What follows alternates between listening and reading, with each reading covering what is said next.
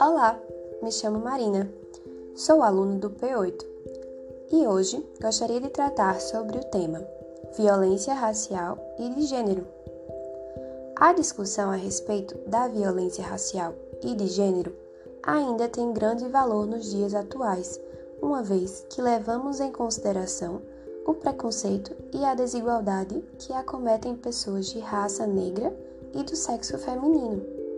A violência, apesar de sempre presente na sociedade, possui um histórico muito maior dentro desses grupos, e mesmo diante de avanços e melhorias ao longo dos anos, ainda são altíssimos os números de casos no que tange violência doméstica, mortalidade materna, mortes por agressão, dentre outras ameaças que acometem tais pessoas.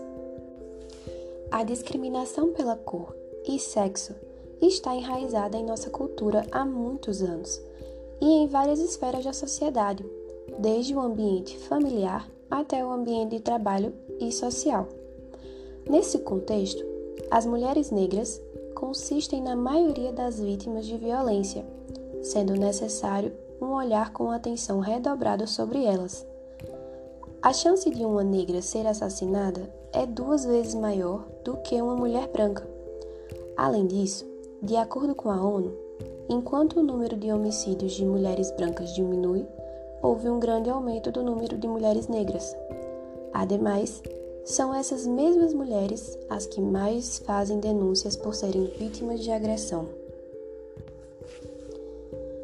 De tal maneira, levando em consideração dados e fatores históricos, fica evidente o distanciamento da realidade que acomete as vítimas de agressões que têm em comum gênero e raça, tornando-se notório o feminicídio que persegue tais mulheres.